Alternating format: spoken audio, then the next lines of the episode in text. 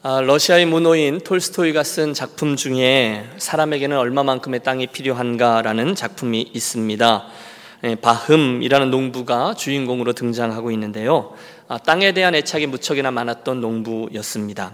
어느 날 그 동네에서 가슴이 뛰는 소식을 듣는데 그것은 광활한 농토를 소유하고 있었던 그 동네의 촌장이 어, 헐값으로 그 땅을 팔고 있다라는 이야기였습니다. 이야기를 들어보니 그 땅을 파는 조건이 너무너무 특이했습니다. 가격은 늘 일정한데 하루당 천 루블이라는 거예요. 금을 긋는 건 내가 발로 밟는 곳만이라는 거죠. 하루 종일 출발점을 떠나서 돌아와 밟고 돌아온 곳이 당신의 땅이 된다는 것입니다. 여러분 분위기가 파악되셨죠? 이튿날 아침 출발점을 떠나서 하루 전에 그것도 동트기 전에 하루 종일 그가 출발하기로 합니다. 하루에 내가 열심히 달리면 100만 음, 평 정도는 충분히 얻을 수 있을 것이라고 제가 믿습니다. 출발점을 떠난 그는 두 팔을 앞뒤로 힘차게 내저으며 호기롭게 달려가죠. 그의 두 눈은 큰 땅을 소유한 거부가 되는 꿈으로 활활 터아 올랐습니다. 어느덧 해가 점점 점점 기울기 시작합니다. 그렇지만 바움은 조금만 더 가자, 네, 조금만 더 갔다가 빨리 뛰어가자 계속 앞으로 나아갔습니다. 지금 포기하면 그 땅이 확 줄 것을 걱정했기 때문이죠. 어느덧 해가 아득한 지평선 아래로 숨어들고 촌장과 그 출발점에서 만나기로 했던 약속한 시간이 거의 다가왔음을 직감하고 그는 뒤돌아서서 혼신의 힘을 다하여 달려갑니다. 젖먹던 힘을 다하여 달립니다. 그리고 드디어 저 멀리 촌장이 보이고 가까스로 그 출발점에 도착했습니다. 그러나 그는 순간 정신을 잃고 그 자리에 쓰러졌고 다시 일어나지 못했습니다. 촌장은 쓰러진 바움 앞에서 이렇게 말하죠. 사람에게 얼마만큼의 땅이 필요한가? 결국 그에게 필요했던 땅은 얼만큼이죠? 딱 그의 묘지만큼이었다는 거예요. 오늘 우리가 만날 이 10계명의 마지막 열 번째 계명을 소개하기에 딱 좋은 이야기가 되겠죠? 오늘의 계명은 탐내지 말라라는 계명이에요. 따라해 주세요. 탐내지 말라. 예. 내 이웃의 집을 탐내지 말라 할 때의 그 탐내다 또는 탐하다라는 뜻의 히브리어는 하마드인데요. 이것은 자기를 위해서 이기적인 동기죠. 그래서 다른 사람의 집, 다른 사람들의 무엇인가를 탐하는 마음과 행위를 뜻합니다. 여러분, 우리 하나님은 보고 계신 하나님 엘로이 하나님이시지 않습니까? 그래서 그분은 저와 여러분의 마음속 깊은 곳을 다 보고 또 알고 계시는 줄로 믿습니다. 예레미야 선자를 통해서 주셨던 말씀이 유명하죠. 만물보다 거짓되고 심히 부패한 것은 마음이라 누가 능히 이를 알려마는 나 여호와는 심장을 살피며 폐부를 시험하고 각각 그의 행위와 그의 행실대로 보응하나니 그분은 이세의 아들들 가운데 왕을 뽑을 때에도 똑같은 말씀을 하셨어요. 여호와께서 사무엘에게 이르시되 내가 보는 것은 사람과 같지 아니하니 사람은 외모를 보거니와 나 여호와는 무엇을 봐요? 중심을 보느니라 했습니다. 맞아요. 하나님은 저와 여러분의 마음속 깊은 곳을 다 보고 계시며 특별히 우리 안에 있는 탐심을 보고 알고 계십니다. 그 탐심을 어떻게 하라고요? 피하라는 거예요. 하나님이 기뻐하지 않으신다는 거예요. 자, 이 열 번째 계명을 조금만 더 구체적으로 살펴보시죠. 우선 하나님은 오늘 본문을 여시면서 내 이웃의 무엇을요? 집을 탐내지 말라 이렇게 시작하셨거든요. 여기 나오는 내 이웃의 집은 단순히 우리가 사는 그 집이라는 건물을 의지하는 게 아니죠. 의미하는 게 아니죠. 대신에 그 이웃에게 속한 것이면 무엇이든 다 의미합니다. 어떤 것도 탐내지 말라는 거예요. 이어지는 말씀을 보면 그 이웃의 소유들이 구체적으로 명시되어 있어요. 첫째는 아내, 둘째는 남종, 세 번째는 여종, 소, 나귀, 그리고 나서야 소유 물건을 가리킵니다. 그리고 이 이야기들은 전체로 모든 것을 의미합니다. 어떤 것도 그 이웃의 것을 탐내지 말라는 거예요. 탐심은 나쁜 거라는 거죠. 어렵죠, 여러분? 우리에게는 나에게 있는 것을 누리고 즐거워하기보다는 내가 가지지 못한 그 사람이 그것을 더 원하는 욕망이 있습니다. 그게 탐심이에요. 여러분, 저도 여러분도 우리보다 훨씬 더 좋은 어떤 집이나 장소를 방문하면 탐심이 생기지 않습니까? 그런데 이 탐심의 특징이 뭐냐면 잘 채워지지가 않는다는 거예요. 만족함이 없어요. 그래서 주님은 그 재물을 향한 우리들의 마음을 굉장히 주의하면서 이렇게까지 경계하세요. 한 사람이 두 주인을 겸하여 섬기지 못할 것이니 혹 이를 미워하고 저를 사랑하거나 혹 이를 중히 여기고 저를 경히 여김이라 너희가 하나님과 재물을 겸하여 섬기지 못하느니라. 직역하면 너희가 하나님과 만몬을 겸하여 섬기지 못하느니라 하셨어요. 여러분 예수님의 이 말씀을 주의하여 들으십시오. 주님은 지금 하나님과 만몬이라 그래서 재물을 재물로 부르지 않고 하나님과 경쟁하는 신적인 존재로 인격화시켜 말씀하고 계세요. 재물은 만몬이라는 거예요. 재물은 힘이라는 거예요. 재물은 신이에요. 재물은 우상입니다. 엄청난 파워를 가지고 있어요. 여러분, 현대 사회에서 우리는 그 파괴적인 힘을 자주 보고 있습니다. 오늘날 우리가 어, 맛보고 있는 이 자본주의 사회가 다 재물의 힘으로 움직이고 있지 않습니까? 나라와 나라, 기업과 기업, 가정과 가정, 아니 한 사람의 가치, 그의 위치, 경쟁들이 이 그가 가지고 있는 재물과 밀접한 관련을 지니고 있어요. 그래서 우리는 누구나 더 많이 가지고 싶어 해요. 그리고 그걸 아무도 이상하게 생각하지 않습니다. 그런데 그런 이들에게 예수님이 뭐라고 말씀하세요? 삼가 모든 탐심을 물리치나 사람의 생명이 그 소유에 넉넉한 데 있지 아니하니라. 여러분, 우리 주님이 그렇다 하시면 그런 것인 줄 믿으시기 바랍니다. 사람의 생명이 그 소유에 녹록한데 있어요? 없어요? 없다는 겁니다. 그러면 정말로, 아, 내 생명이 소유에 많고 적음에 달려 있지 않다라는 것을 믿어야 한다는 거예요. 여러분, 이 밤에 그 말씀을 여러분 믿으십니까? 정말로 믿으세요? 음, 저는 믿어요. 그리고 여러분도 아멘 하셨어요. 자, 그러면 우리들의 다음 문제죠. 주님의 그 말씀을 믿고 그 말씀대로 따라서 잘 살아가기 위해서 어떻게 해야 할까요? 여러분, 우리들의 질문입니다. 탐심을 물리치라고 하셨는데 어떻게 하면 탐심을 물리칠 수 있을까요? 이렇게 질문하면 어떨까요? 여러분, 성경에 탐심과 반대되는 말, 다시 말하면 성경에 나오는 용어들 중에 그것만 나오면 이 탐심을 제압하고 탐심을 물리칠 수 있는 것은 무엇이 있을까요? 그것이 따라해 주십시오. 자족하는 마음. 예, 자족하는 마음입니다. 자족. 이런 자족이 뭐죠? 예, 스스로 만족하는 것입니다. 스스로 이만하면 족하다라고 생각하는 겁니다.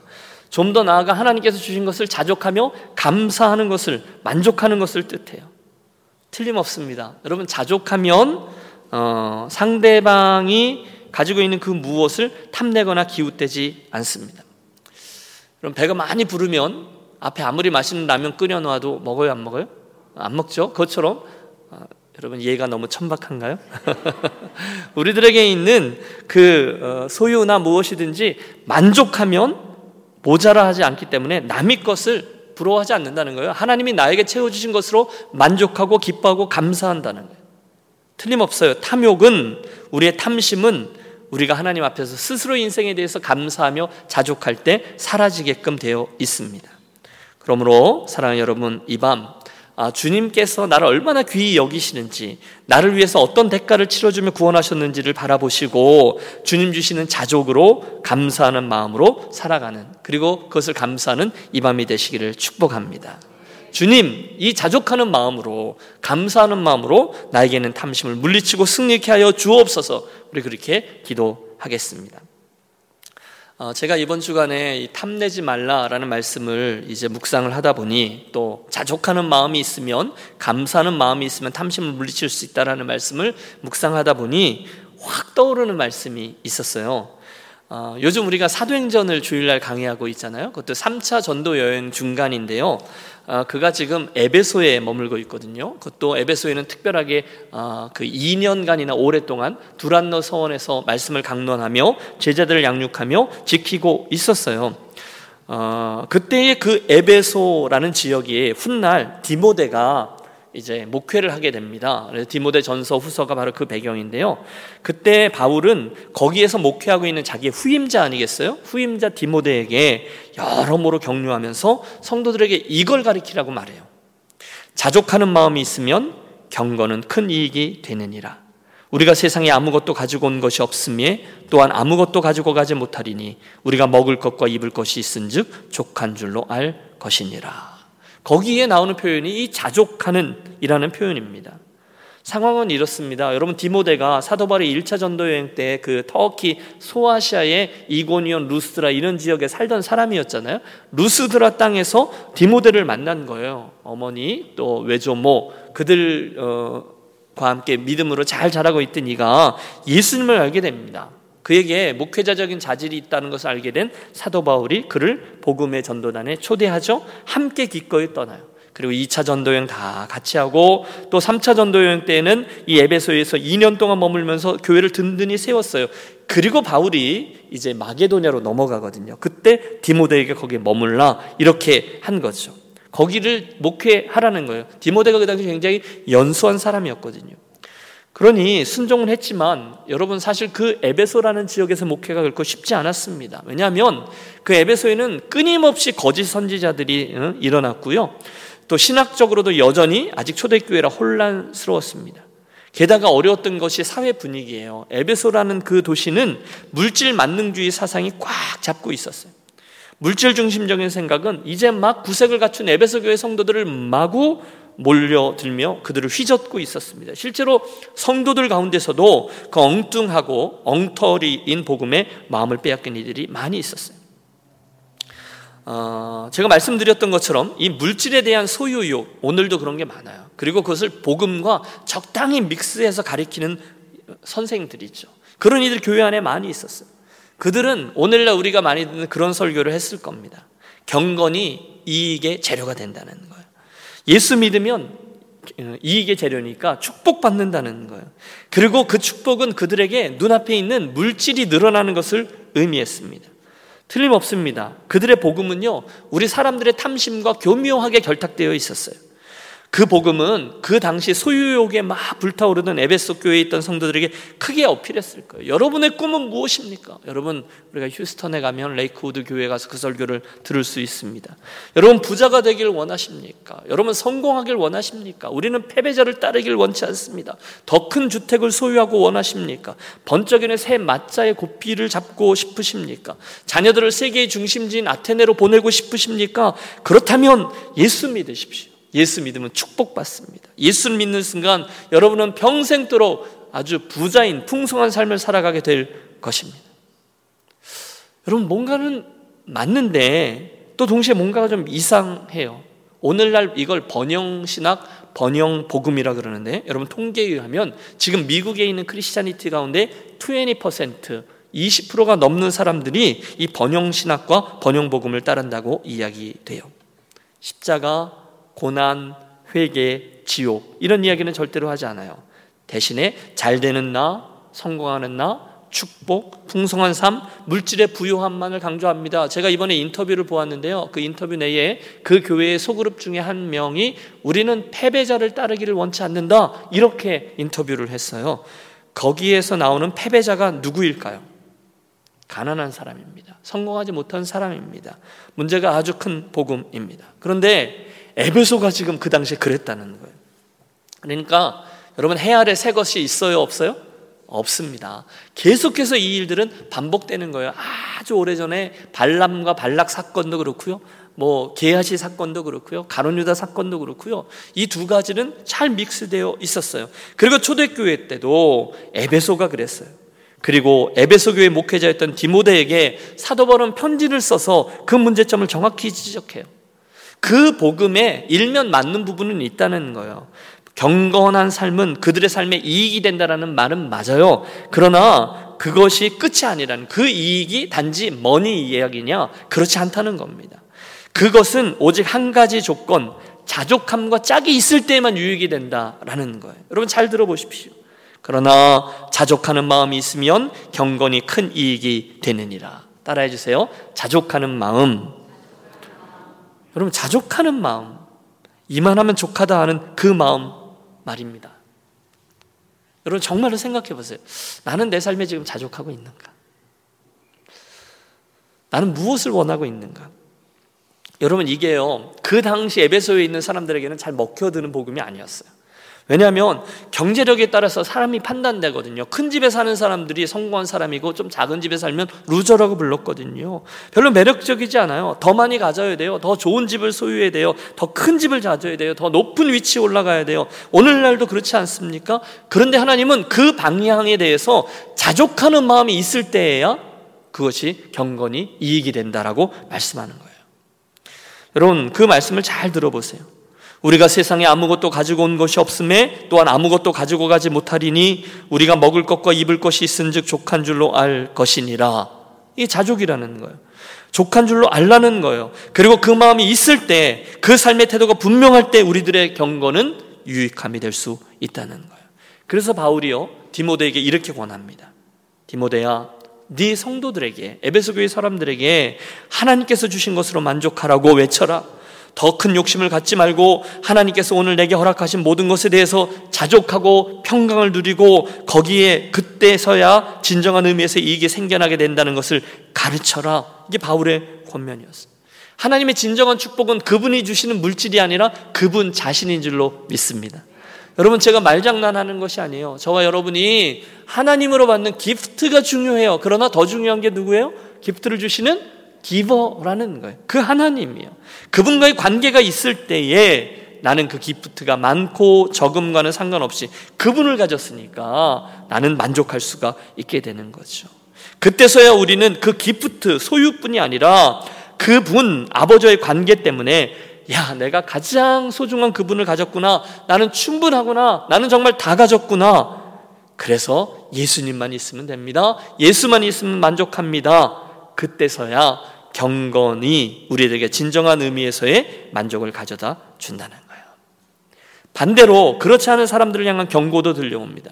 부자가 되려는 욕망에 사로잡혀서 그 탐심이 인생을 이끌도록 허락한 그 사람들 오늘날 너무 많잖아요. 저와 여러분도 그런 성향이 있어요. 그들에게 잘 들어보세요. 이런 일들이 일어난다는 거예요. 부활이 하는 자들은 시험과 올무와 여러 가지 어리석고 해로운 정욕에 떨어지나니 곧 사람으로 침륜과 멸망에 빠지게 하는 것이라 돈을 사랑함이 일만하게 뿌리가 되나니 이것을 탐하는 자들의 미혹을 받아 믿음에서 떠나 많은 근심으로 자기를 찔렀도다. 여러분 이해하기 어렵지 않아요. 돈, 돈, 돈, 더 많은 것 소유하는 것 꽉 잡고 놓지 않으면 부자가 될 수 있어. 그것이 그의 인생의 관심사가 돼서 하나님이고 복음이고 그리스도고 그리스도의 교회고 이런 것들을 상관없이 사는 사람들은 곧 결과가 시험과 해로운 올무, 정욕에 떨어지고 침륜과 멸망에 빠진다라는 무서운 말씀입니다. 저는 디모데 전서를 읽다 보면 또 디모데 후서를 읽다 보면 이 대목에서 맹수를 떠올려요. 맹수. 이렇게 맹수가 막 가다가 뭔가 미끼가 있어요. 덫이죠. 그걸 탁 잡으면 그 밑으로 쿡 떨어지게 되는데 그 밑에 뾰족뾰족한 나무를 깎아 놓은 어? 그 뭐죠? 창들을 감춰 놓는 그래서 치명적으로 잡히게 되어지는 그 끔찍한 덫이 뭐냐? 탐심이라는 거예요. 여러분 누가 처음부터 그렇게 가겠어요? 그러나 쫓아가다 보니 궁극적인 목적 없이 그냥 더 많은 것, 그냥 더 많은 것을 갈망하는 태도, 어디까지인지도 몰라요. 또 무엇 때문인지도 몰라요. 그냥 계속해서 더 많은 것, 더 많은 것. 이게 덫이라는 거예요. 무시무시합니다. 교묘합니다. 어쩔 때는 그 욕망이 우리들의 신앙마저도 이용하려고 교묘히 다가옵니다. 하나님, 제가 선경금 많이 할 테니 이번 사업 대박나게 해 주십시오. 여러분 이게 교묘한 거라는 거예요. 내가 성공하면 더 잘할 테니까 승진하게 해주세요. 우리 아이가 하나님 앞에서 똑바로 살도록 제가 잘 교육할 테니 USC 꼭 들어가게 해주십시오. 이게 뭐죠? 이게 조건입니다. 우리들의 경건에 이익이 될 수 있다는 거예요. 한 가지 조건이 있어야 된다는 거예요. 그게 진짜 이익이 되려면 하나님과의 관계, 우리들의 욕망의 덕을 포기하고 그분 때문에 있는 그분으로 만족하는 컨디션이 있을 때에야 그게 이루어진다는 겁니다. 그걸 먼저 점검하라는 거예요. 그래서 계속 말씀하시는 거죠. 너희는 먼저 그의 나라와 그의 를 구하라. 그리하면 이 모든 것을 너에게 더하시리라. 하나님으로 인해서 나는 자족하는가 자족하지 않는가 이게 먼저라는 거예요. 그 관계가 있을 때야 우리들의 신앙은 기복 신앙으로 기울어지지 않을 수 있어요. 함께 기억하고 싶습니다. 하나님은요 저와 여러분의 얄팍한 수에 결단코 넘어가지 않으십니다. 우리 안에 나는 입술론 그렇게 이야기하지만 실제로는 무엇이 더 중요한지를 그분은 알고 계신 거죠. 보고 계시니까요.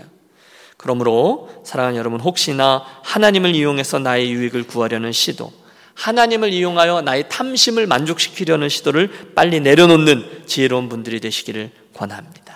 대신 거꾸로죠. 먼저 그분을 구하고, 먼저 그분과의 관계 속으로 들어가고, 먼저 그분을 사랑하고, 먼저 그분께서 원하시는 것을 파악해서 나를 거기다 맞추려고 하는, 그래서 그것들이 나에게 따라오게 하는 그런 인생 사는 저와 여러분이 되시기를 축복합니다. 하나님은 다 아세요. 내가 그것 때문에 하나님을 이용하려고 하는 사람인지 아니면 내가 하나님을 추구하기 때문에 그것들이 따라오게 하는 인생인지를 그분은 다 아십니다. 그러므로 에베소 교회 사람들처럼 그렇게 탐심 가운데 살지 말고 대신 이렇게 살라라고 권면해요. 오직 너 하나님의 사람아 이것들을 피하고 의와 경건과 믿음과 사랑과 인내와 온유를 따르며 믿음의 선한 싸움을 싸우라 영생을 취하라 이를 위하여 내가 부르심을 받았고 많은 증인들 앞에서 선한 증언을 하였도다. 여러분 계속해서 하나님은 그분의 나라에 대한 얘기를 하는 거예요. 그것들을 피하고 너는 오히려 믿음과 사랑과 인내와 정절을 쫓으라는 거예요. 그러면 나머지 것들은 따라오게 될 줄로 믿습니다. 기억하세요. 그날 에베소 교회 성도들이 막 미혹되어서 막 추구하고 유혹에 빠지고 그랬던 미끼들은 오늘 저와 여러분에게도 충분히 유혹적입니다. 멀리 있잖아요. 잠깐만 눈을 감아. 잠깐 못 본 척해. 이 고비만 넘기면 될 것 같아요. 그러나 바로 그 뒤에 있는 탐심 뒤에 있는 그 유혹, 아니 그 위험을 우리 직시하지 못할 때가 많습니다. 여러분, 인생이 너무 짧지 않습니까? 여러분 동의하시죠? 여러분 앞으로 얼만큼 더 사실 수 있는지 계산해 보십시오. 저들이 지혜롭습니다.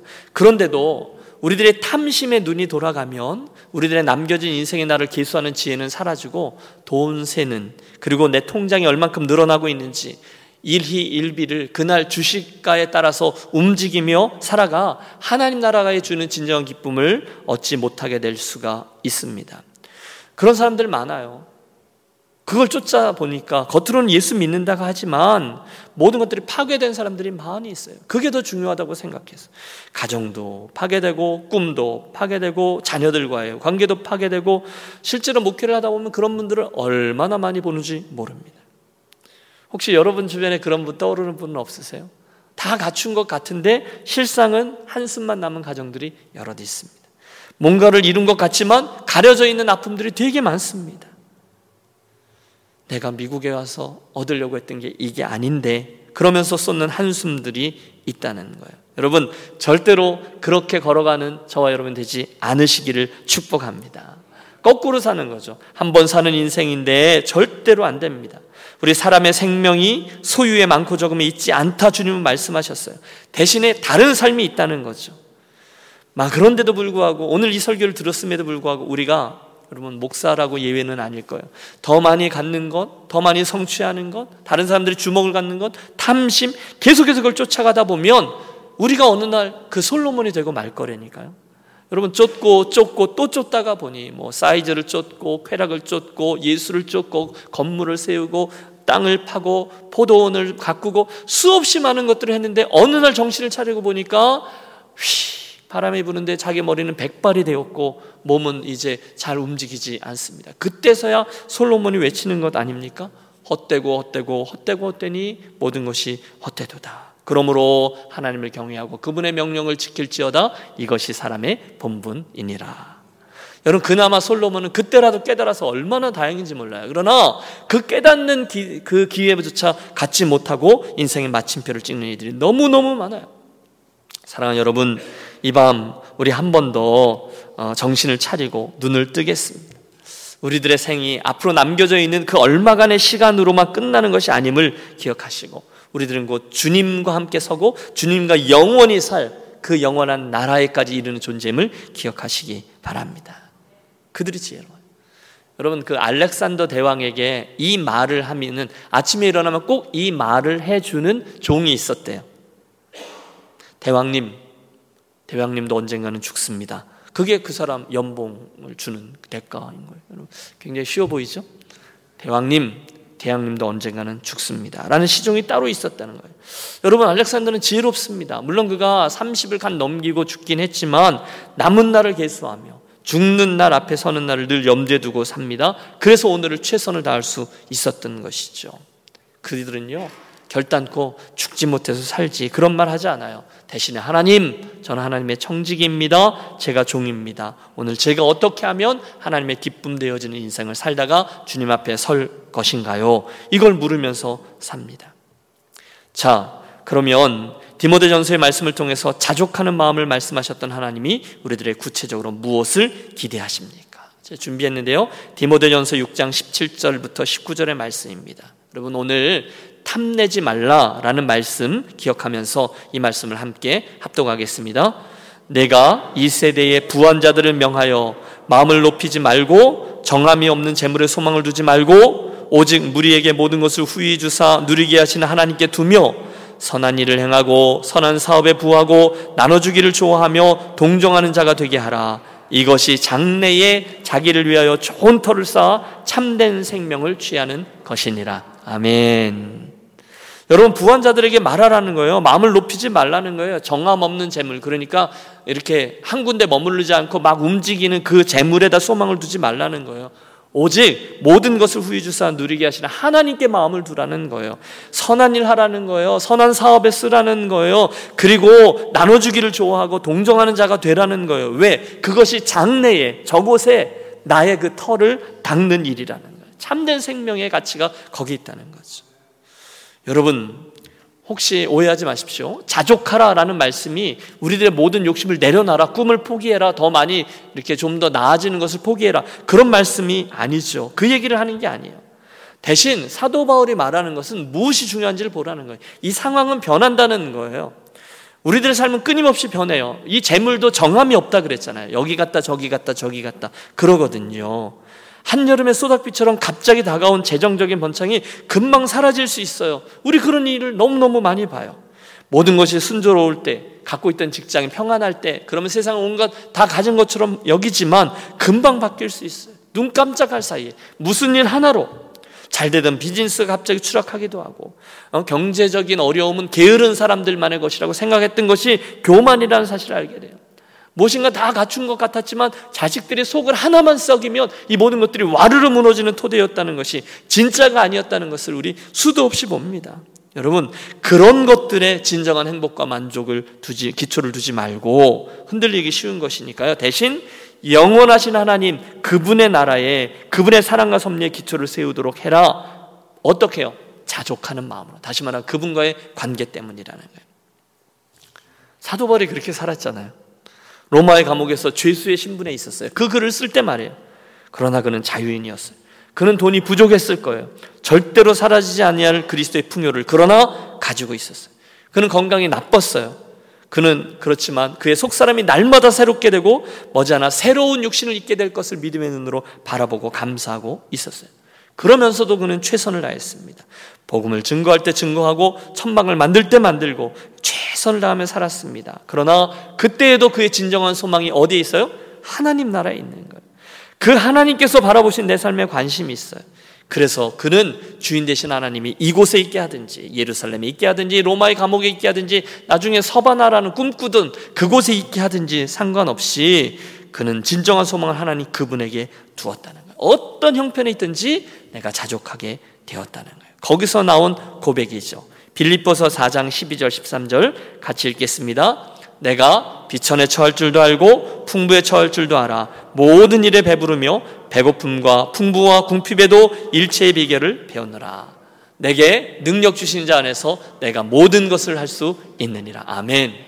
여러분 우리는 이 13절만 떼어다가 도깨비 방망이처럼 사용하는 경우가 있어요. 그죠? 내게 능력 주신 자 안에서 내가 모든 것을 할 수 있다. 그래 난 할 수 있다. 마인드 컨트롤 하려고 이 말씀을 사용하는데 아니요. 어떤 context죠?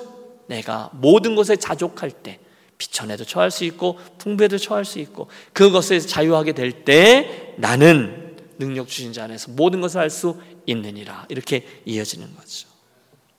여러분 솔직히 우리는 오늘을 자족하며 살기에 참 어렵습니다.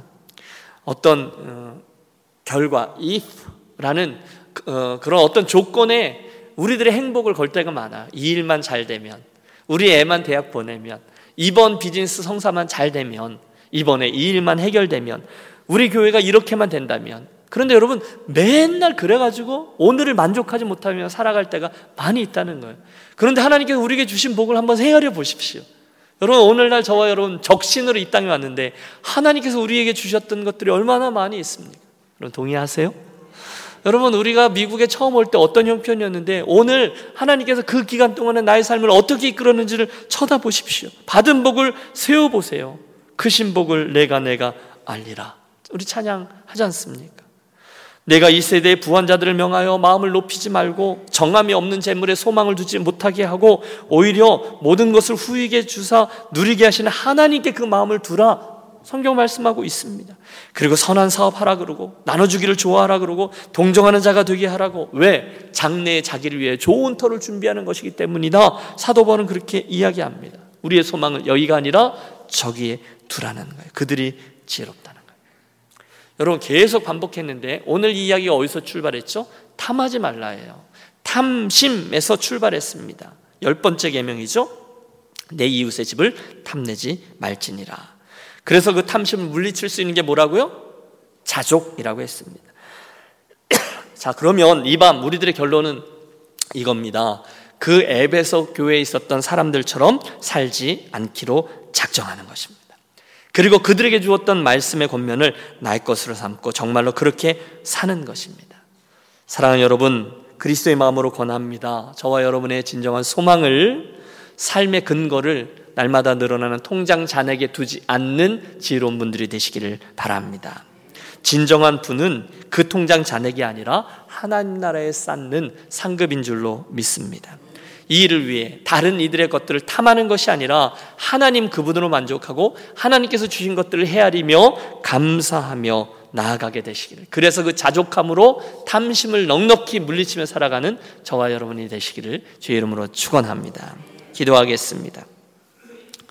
사랑의 하나님, 결코 쉽지 않은 우리 어, 이 본문의 말씀, 우리 사람의 본성의 정면으로 거치는 말씀, 이웃의 것을 탐내지 말라, 탐심을 물리치라, 주신 것들에 자족하라 라는 말씀을 이 밤 우리가 함께 듣고 봤습니다. 아버지, 이 밤 우리 유년교회 성도들을 권념하여 주셔서 이 말씀을 주실 때 주셨던 아버지의 조건, 자족하는 마음이 있을 때 경건은 큰 유익이 된다라는 말씀을 우리의 삶 속에 정말로 믿고 체험하고 간증하고 선포하는 우리 모두가 되게 하여 주시옵소서. 사랑하는 성도들을 권념해 주셔서 아버지께서 주신 것들을 감사하며 아버지를 누리며 자족하게 하시고 먼저 하나님을 구하고 찾음으로 나머지 필요한 것들은 하나님이 채우시는 하나님 나라의 원리를 살아내는 성도들만 되게 하여 주시옵소서. 귀하신 주 예수 그리스도 이름으로 기도하옵나이다. 아멘. 우리 함께 합심해서 몇 가지 기도하겠습니다. 오늘까지 우리가 금요일마다 10계명의 말씀을 살펴보았는데요. 제가 다시 한번 하나하나 읽어 드리겠습니다. 1. 너는 나 외에 다른 신들을 내게 두지 말라. 2. 너를 위하여 새긴 우상을 만들지 말라. 3. 내 하나님 여호와 이름을 망령되이 부르지 말라. 4. 안식일을 기억하여 거룩히 지키라. 5. 내 부모를 공경하라. 6. 살인하지 말라.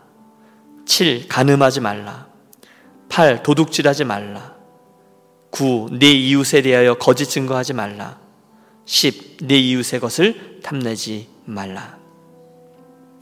여러분 이 은혜의 계명들 가운데 어떤 계명이 가장 마음에 와 닿으셨습니까?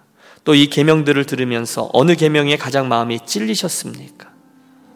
아, 목사님 저는 그 중에 다 찔려요. 이러는 분 계실지 모르겠어요. 이 시간에 우리 그 말씀을 좀 붙들고 기도하겠습니다. 주님, 저는 그 열 가지 계명 중에 이게 가장 어렵습니다.